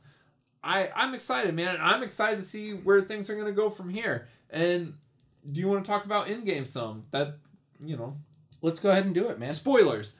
If you are listening to the podcast, if you have not seen Endgame, turn it off right now. We will be back in a couple weeks, but turn off the podcast. Yeah. And You've been warned. You've been warned. Let's do it. All right, man. Uh, what do you love about this film? Okay, so Avengers Endgame. This obviously I kind of spilled the beans. a little- We both did. Just I love this movie. Me Like, too. A, a big fan of this movie for everything I said earlier about Infinity War. Like I have very little negative to say about this movie. It hit all the things for me that are what have drawn me to this series. So like I've talked about my love for Guardians 2. That and Endgame are the two movies in this this whole franchise for me that have got me emotionally involved. So we, Uh-huh. we've kind of talked about my past with a lot of these characters. I don't hold on to to them very like there are characters I like obviously, but like I'm like you know whatever happens happens. So what what got me invested was basically I, I think the first hour of this movie, and I don't know how you feel because we haven't actually talked about this yet. Uh huh. The first hour of this movie, it is like my favorite thing they have done in the whole franchise. It takes a look at what the fallout is from Infinity War. You get the snap, right? And you get like this this amazing opening scene with with Tony Stark and Nebula. Is that Uh-huh. her name? Yep. They're on this ship and they're probably going. You think they're going to die. Uh-huh. They end up being saved by Captain Marvel. Marvel. Yep. Um, but anyway, it, it, it's this very dreary open, and after that, you like you also get I, I guess this opening. I- Maybe it's the opening scene of Hawkeye's character. Yeah, his- it is the opening I'm scene. sorry, and his family and and what ha- what happens to his family during the snap as they just disappear and basically in front of his eyes Raptured. and you like right in i was like oh man this is some this is some heavy stuff right here and the opening song the traffic song like just just a man it couldn't have opened any better for me. And from like there on like in that first hour like you get a moment where like five years pass right? Uh huh. and you see like what's happened to their world the world that the, the characters are in. Um, what do you think about them going on a mission to kill Thanos and killing Thanos in the first half hour of the very film? unexpected like that happens with what within the first 15 to 20 minutes a half hour, I and think. you know he's and that's a moment where you're like thinking okay uh this is gonna happen this, i'm sure it's gonna happen Right. like not not not here and we get thanos on this like he's made he, his home in this like random planet and he's like got like random like fruits that he's like yeah. gathering. and like I, I like it though. Like I liked what was happening, Uh-huh. and, and he's just like a broken person. Like nothing, nothing happened the way he thought it would. Right. So like he takes out half the world, not just you know, Earth, but like the galaxy. Right. Yeah. And you know his his belief was, I'm going to take out half the population of everything, and we're going to grow. Right. Like things are going to get better. It shows hints of things getting better. I think at one point, like people talk about like seeing whales Yeah. and like you know, but overall, like people are grieving, yeah. and like he did It doesn't end. it, he he didn't understand that would happen. He didn't understand why people wouldn't move on, right. right? And so like he's not he he's in a bad place himself. So they come and and obviously they take him out. They find out that he has destroyed the stones because they thought, well, we can get these back. We can change, reverse things, What did you think about the movie being as dark as it is for being a family film? Yeah, it, it like he cuts Thanos' head off. cuts his head off. We get a couple beheadings, I believe, in the yeah, film. Thor cuts Yeah. Thanos' head off. uh, I I loved it, um, but yes, it's it was very surprising. Um, it- it- man, I, I I just in like. I, I just I loved that that that first hour so much. We get like after this happens, like they kill Thanos for the first time here. Um, we get a five years, like I said. We get this great scene, which which I actually one of my favorite scenes in the movie. I don't care if others think it's cheesy or not. For me, it worked. Is you have Captain America in this like support group yeah. talking with others. You know, one thing I, I think that's very interesting about this movie, we've had so many movies since one of the biggest events in our country's history. You all, all the time when you think about, you know, disaster movies or, Uh-huh. or, or these big battles happening on our uh, country, we think about 2001, um, uh, September 11th, right? Yeah. And we've had a lot of movies that have done this. To me, and maybe I'm speaking hyper, hyperbolically because it's the last thing I've seen, but I truly feel this was a movie that got that that most affected me when thinking about that. I agree. I think that I think that this movie handles survivor's guilt Mm-hmm. better than any movie. Sure. And we just had like Suspiria. Mm-hmm. Eh, That like that Sure. whole movie is coded in that, Right. and I think this movie does it better. Yeah. Th- th- th- this for me is one of the best at, at, doing what it was doing, and you know we, we get this scene like I said with him um, in this support group talking to others. I believe one of the Russo brothers is actually one of the the guy that has the most speaking parts there, Uh-huh. talking about um, The what, what he's going through. Yep, with another dude. that's right. The first time I believe a gay character has actually been brought up in the Marvel universe, which is interesting. Well, and I like that it's like it's not even brought up to be a big it's, deal. It's like just thing, Captain's just, like normal. that's great. Yep. Um, but uh, and then like there there's a moment also a little after that that I also love where, you know, this is going a little bit further, which we can talk about. But you know, Paul Rudd, uh, we find out um, gets. Uh, back into the world from a rat stepping on uh, For me, uh, um, him coming back is one of the most emotional Yeah. moments in the film. sure Um, it, it's the moment where so he goes to there's this mass grave like remembering all of the people who were Yeah. lost in the snap, and he's desperately looking for his daughter, right mm-hmm. and she's not on there. Right. And that's that's an amazing scene. We have they're called the Vanished, right? And Right. we see all these murals, and again, I just I just think of of what happened in New York. You know, all Yeah. or even like you know also like World tributes War to II, war, right? Vietnam, Yeah, all these people that same have sorts of monuments. gone. It's a very affecting scene. This for me, this whole first hour, I found myself actually at you know, I didn't I wouldn't say I full on cried, but I teared up a couple times in this first hour. I and agree. It uh, it it got to me like I wasn't prepared for. Dude, I'll put it that way. Money in I think that Paul Rudd is like the silent MVP of this film. they needed him in this movie. He sure. like the moment where he steps on his like old porch and his daughter's still there Mhm. and like she's older, Right. like grown up. Yeah. Like I, him embracing her and the look on his face, man. Mhm. It's like, oh man, that's freaking acting. Yeah. Like Yeah. he sells it and yeah, it hit me. Yep. It's So, so yeah, good. and and we're not gonna have time probably to go over every scene. Yeah, we probably But- need to speed up. So I'm just gonna talk about some other things I liked real quick. Yeah. Um, and I'll let you talk. Uh, some other things I like. I really enjoyed. Uh, the whole middle section of the movie is what's called the time heist. Uh huh. This was a lot of fun.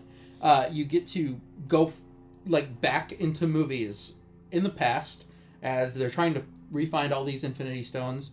Um, I thought that was a lot of fun, especially going back into the old Avengers movie. Um, it, it was it was it was a good time. Would you say the greatest achievement of this film is making Thor: The Dark World relevant? Actually relevant, yes, that's that's very true. like, is that a miracle of filmmaking? it is a miracle, yes, because I think we we're both not the biggest fans of that movie, but they did make uh, that movie relevant here. I I found very uh, also again a, a part that that kind of got to me emotionally, um, thinking about you know Thor again he. this movie is very funny, by the way.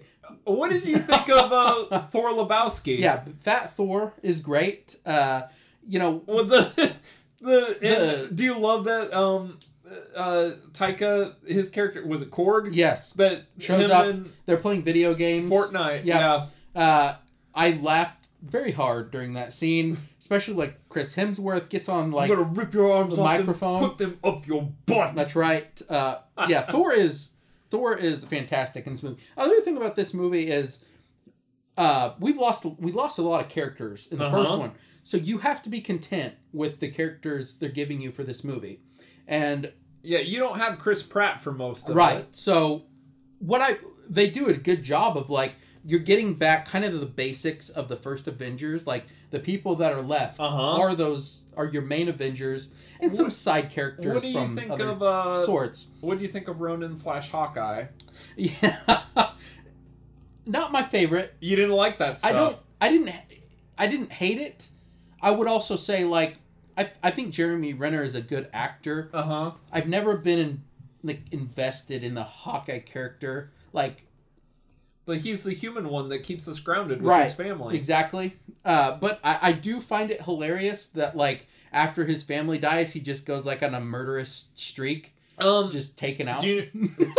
I think the reason he's doing that is because like his family is like good, right. and I think that they're being criminals and like murderers and rapists and people that did not get taken, Sure. but his he's- family he's, did. trying to make vengeance. You know. it's like this isn't fair, Right. And he Mhm. is trying to Yeah. make it more fair in his own way. Sure. And I thought that that's good. Now I will say, uh, I liked that the Russo brothers tried to do like their like kind of a long take there with that action sequence. So it was a little different than a lot of their action scenes they've shot. ridiculously violent. Sure. Um, he, a man's throat gets slit. Yeah, and you right. see like sprays of blood. There are actually like a lot of blood and alien blood in this movie as well. Yeah. and a lot of like Yeah. people being taken apart. That's right. Yeah. It's So messed up. yeah. Uh, so yeah, Thor. I, I love Thor. I will also say this. Uh, we've talked about a little bit of our relationships with the characters. Chris Evans has been like I liked him a lot in the first Captain America. Since then, I'm like, whatever. I loved I I loved him in this movie. He's great. Like him, uh, like him. I and- don't think he's a bad part in any of the films though. I think he's great. I like that's the thing is like I just I'm just there with him like before. I, I don't think he's a bad actor in any of them. I'm just like I don't care. Just because I think mostly like I'm so drawn to somebody like Robert Downey, especially like in Civil War. You know, Uh-huh. like I'm just like even though Captain America might be more right than him, that's a matter of opinion. uh-huh. I just I like Robert Downey. In this movie, he worked very well for me. I don't know what it was. I just I really liked his character in this movie Setting a lot up more. the time heist stuff. Um, what do you think? Do you think it's pretty like brave and awesome that some of these characters' lives got better after Yeah. the snap? Like, so Iron Man has a family, Yeah. and he's content. Yep. Um, He has Hulk, a kid. Like the like This Mark Ruffalo, he conquers the Hulk.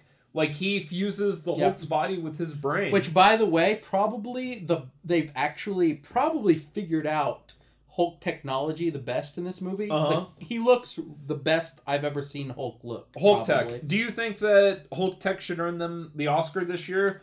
I, I feel like Marvel never gets special effects. Yeah, it, it, it's, Oscars. it's pretty fantastic with that. I- If Hulk Tech doesn't win an Oscar, That'll are be you a gonna bummer. rage? I might. All right, Uh, Hulk Tech is great in this movie. Yes, uh, because it looks like Ruffalo. it does. It, it, they do a pretty fantastic job with that. Um. Oh, uh, what, what else do you like? Okay, so a few other things here before you know, um, I, like the the time heist. So I, I just want to say this by the way, like for as much like if if you think about this logistically, I guess Uh-huh. if you really think about it, some of the time stuff doesn't necessarily make sense. I will say this: I didn't care. Okay, I was gonna ask you about that, like your thoughts on time travel. I and it seems like the internet's bitching about it, Right. but also it seems like the internet. And the funny thing about it is the movie directly addresses the whole. Oh, movie time travel is not how time time travel works. Like Back to the Future and stuff. Like that's not how it Mhm. works. If you change the past, it doesn't change the future. Right. It just opens up a new timeline Sure. um, which I, I think like basic string theory. Um, Yeah. And I mean, we're not educated enough to uh, speak on that too much, Right. but I'm, I'm pretty sure that's what that is. Um, so I I do think it's funny that the movie like blatantly explains the rules Mhm. of what it's doing, Right. and then people are still bitching about it, Sure. and it's like. Well, you're comparing it to movies that they just said was bullshit. Right. And here's the thing: all time travel in all movies is bullshit. Um, as soon as you introduce time travel into a thing, you either have to accept it thematically, or it's like, eh, Yeah. like you're off board. Yeah. And, and that's the thing. Like, if I really wanted to think about it, I'm sure I could come up with holes. But that's any time travel movie But- ever. exactly. And I don't care. For this movie, I didn't care. yeah. And I think that says a lot about the movie. Yep. Because it didn't matter to me. And they do a fine enough job explaining the rules of their movie. Right. And I was having. And I don't think they break the rules of their movie. Right. And I, they don't. I think that's right. And, and I was having such a, like, a, an enjoyment with the time heist Uh-huh. themselves. I didn't care. Like, I think one of the strong moments is. You know, this is a fun callback when we get to the Avengers storyline. Uh-huh. and we see Captain America. Yeah, Captain America going into the elevator. We're expecting, oh, here comes the fight, right? And it's shot the same It way shot as Winter the same Soldier. way, and we get the turn where he, you know, hail Hydra. It's Uh-huh. a funny little thing. I enjoyed that a lot. Just you know, good stuff. Now, so I have a lot more to say. We're in a bit of a. I'm gonna say we need to probably wrap this up soon, so I'm gonna let you talk. But I will Yeah. say this. Um, I, I, I gave this four stars. I loved this movie. I, I think it's one of their stronger efforts. Um, the stuff at which, which for me, like you know me, I'm not like the hugest story person in the world, but like the way they wrapped up the arcs for Iron Man and Captain America, I think are brilliant. Uh huh. I liked both of their endings, um, and like their arcs just completely came around first full circle, and I respect that a lot. Um, if I was to have any complaints about this movie, again, the last battle sequence, it's just Russo's being Russo's. But I will say it's it's their best. it is their best. I agree with you 100. percent and here's why: Yes, there is focus. there is focus. Um, sure. you have the MacGuffin of the Infinity Gauntlet. Mm-hmm. They're trying to keep it away from the bad guys, and each character gets their hero moment. Yeah. Things that I love about that last scene. I love the that it's being passed off between character to character. Mm-hmm. Um, I love Doctor Strange's intro, like everybody Sure. from the Marvel universe that we've ever cared It's, about. it's really fun to see them all come through the portals. Through the as well. portals? Sure. Um, and also, like, and you knew it's gonna happen, but that moment where, um, Thanos has Stormbreaker like Right. at Thor's throat, he's Yep. gonna kill Thor, Mhm. and we see Mjolnir fly through Yep. and smack Thanos, Yep. and it comes back to Captain's hand, and not only that, but he wields it like Yep. he shoots freaking lightning out Now- of it and beats the shit out of everyone. Yeah. Now, for me, the best part Like, of that. did you get excited when you saw that? Okay, this is what I got excited about because I don't know the origins Because he's worthy, anything. Nolan. He's worthy. What the the best part for me was Thor going, "I knew it." Yeah. Like I did. Like I I like that it's a part. nice callback to Age of Ultron. Age of Ultron, sure. And now I will say, like, I don't. I want to know how your theater felt. My theater was like, yeah. Oh They- yeah, everyone loved it, That you know? is the moment in the movie where people are just like, "Oh my god!" Now, for me, it was a moment of not that it, it didn't ruin anything. I'm just Uh-huh. like, I don't. I didn't understand, but I was like, because he's I'm, worthy. I'm just gonna go with it. It's it's you fine. didn't understand that, like in this moment, that like Captain America's redemption. um, he he finally like.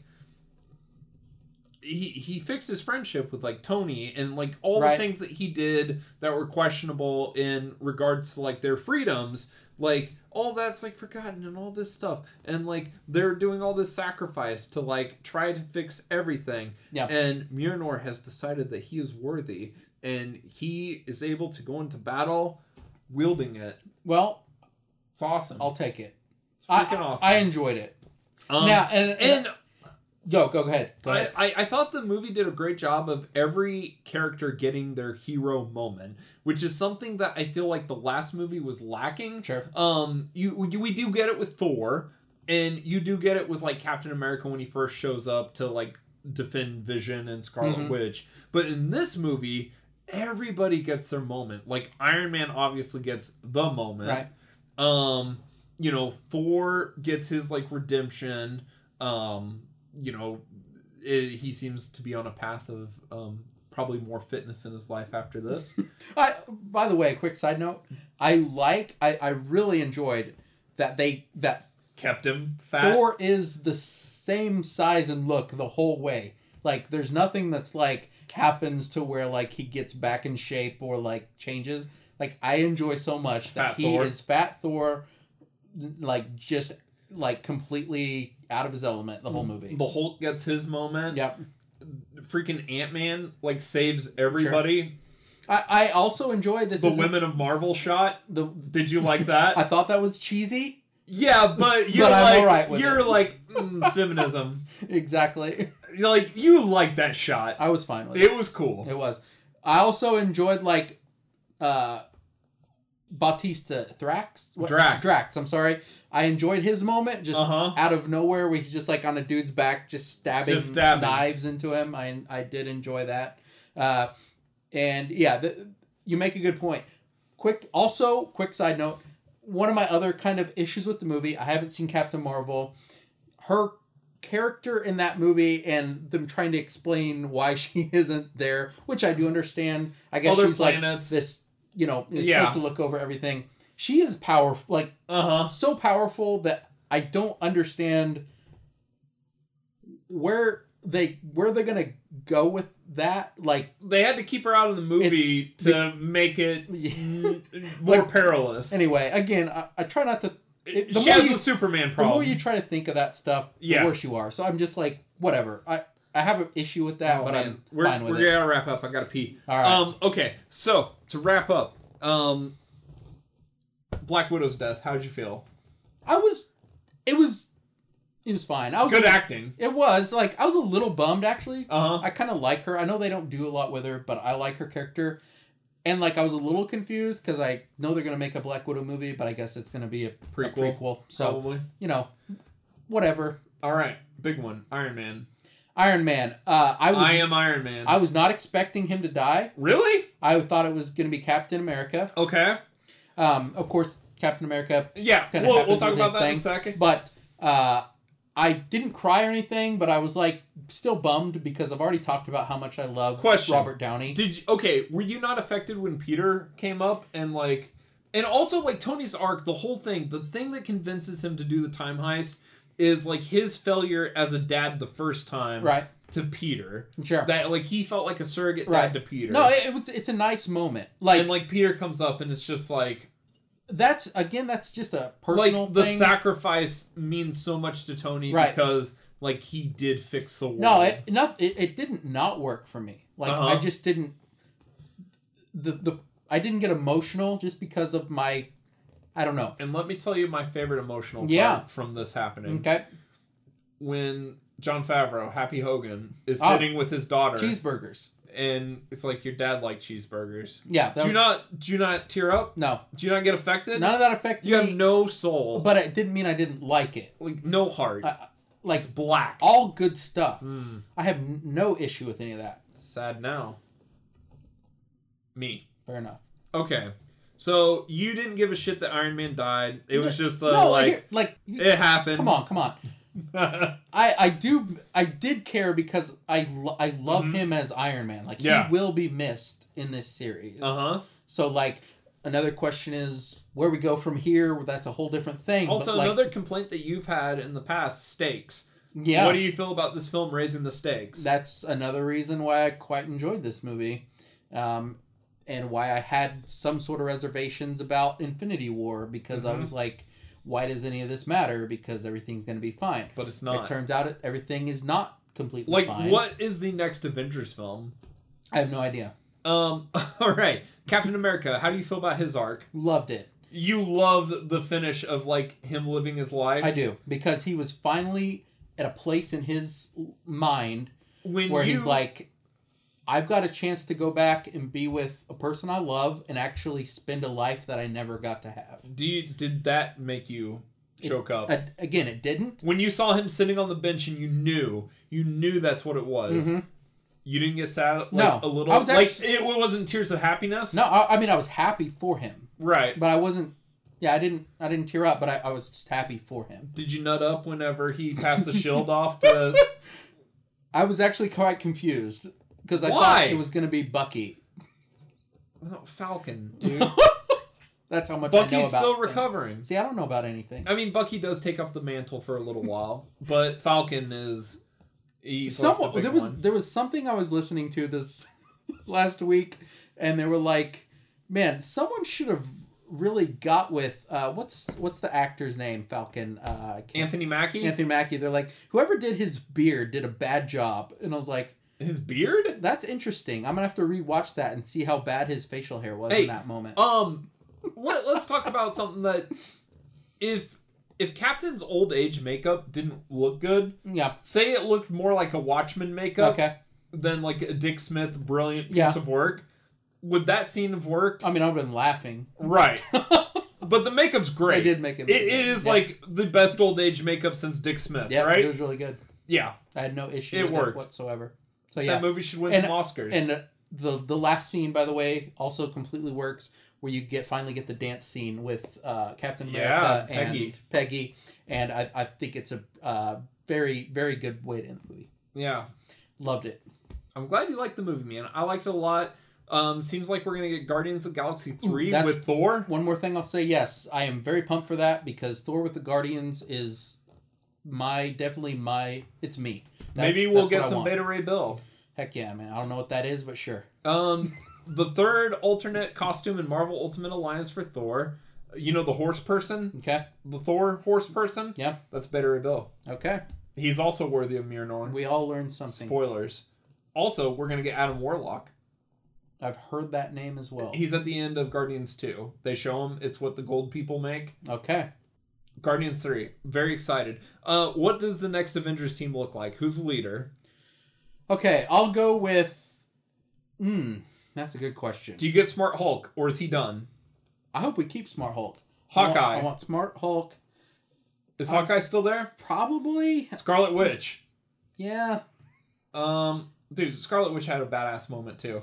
Um, she did have some sweet moments. What about uh Here's a my question is like how much are they gonna like Ant-Man was a big part of this movie. Yeah. Like how big are they gonna make him in films? He's in the come? original Like, Avengers. okay. The comic books. Uh also I mean like Thor's still there obviously. Yeah, Thor. Um, you know, I think Black Panther will be and Spider Man. Black Panther is will an be Avenger. Big part of Spider these Man is an Avenger. so Captain Marvel.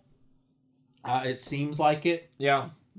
So these are the people that are going to be probably leading us to this next So phase. our next arc, do you think we're gonna get like Krang? I don't know what that is either. Yeah, he's a time a time guy. He's like a Thanos, Oh, only he deals stuff. with time. Okay, I'm down with that. So like Let's he wants to manipulate time. So, I guess up next Or we Kong, have King, King Kong. Krang. I don't know. Up next we have a new Spider-Man movie coming Yeah. out in what this summer? Two months. Two months. So that'll be, uh, I guess, from what I understand, that will technically be the end of Phase Three. Yeah, and then we're gonna get a bunch of movies that we don't know yet because surprises. Um, we have to end. What do we got on the plate for next week All right. So or two weeks? Yes, in two weeks, we're going to be discussing a director by the name of Jama Fanaka. I hope I said his name right. Okay. This is a black director from the, I believe, the 70s. Okay. We're going to be talking two of his films. One called uh, Welcome Home, Brother Charles, Okay. another called Penitentiary. I've heard of these. So, uh, this is a filmmaker I'm very much interested in. I think it's going to be a fun conversation. We're going to talk about him. We're going to talk about these movies. I've never seen them, Uh huh. and I don't believe you have either. So, Correct. I think it's going to be a nice deep dive into something new for both of us. Hell yeah, so, man. that's what we've got in a couple weeks. In the meantime, uh, you can uh, find us at Cinema Parlor. We are on iTunes. Please like us, subscribe, rate, review. Give us reviews. You can find us on Letterboxd under uh, me, Chuck Madden Jr. Talk to us on Twitter. Um, S Glover eighty four. Yep, find us on Twitter at Cinema Parlor. And uh, I got nothing else, man. Yeah, I got to pee so bad. We will see you guys in a few weeks. Goodbye.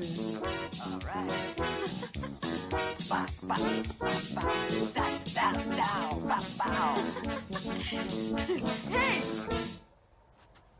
A little tune I never finished. you play pretty good. I had a group in high school, Howard and the Heartbreakers. Ooh, heavy, Howard. Very heavy. Maybe you should be our manager. Wait a second. Maybe you're just the kind of bizarro influence we need. Forget it. No more jobs here. Uh-uh, I think you'd be a great manager. I'm gonna suggest it to the girls. I've given up trying to assimilate. I've got to get back to my own kind. Although, I have developed a greater appreciation for the female version of the human anatomy. Oh! Howard, you really are the worst. Come on, let's watch David Letterman. Hmm. Come on. Okie dokie. You know, I got a feeling my life's really gonna change since you fell into a ducky. Yeah, well, I'm glad somebody's happy. If I could just get my career back on course, I'd only have the old standard worry left. What's that? Just can't seem to find the right man. Maybe it's not a man you should be looking for. Ah. You think I might find happiness in the animal kingdom, Ducky? Like they say, Thou, love's strange. We could always give it a try. Hmm. Okay. Let's go for it, Mr. Macho. What do you mean? Okay, it was a joke. Listen, I'm pretty tired. It's just that you're so incredibly soft and cuddly. Bev, let's be realistic. I mean, my apartment's zillions of miles from here. You're three feet taller than I am. Oh, I just can't resist your intense animal magnetism. Whoops. Anyway, where will it all lead? Marriage, kids, a house in the suburbs? Let's just face it. It's fate. No, it's not. I've got a headache. And I got the aspirin.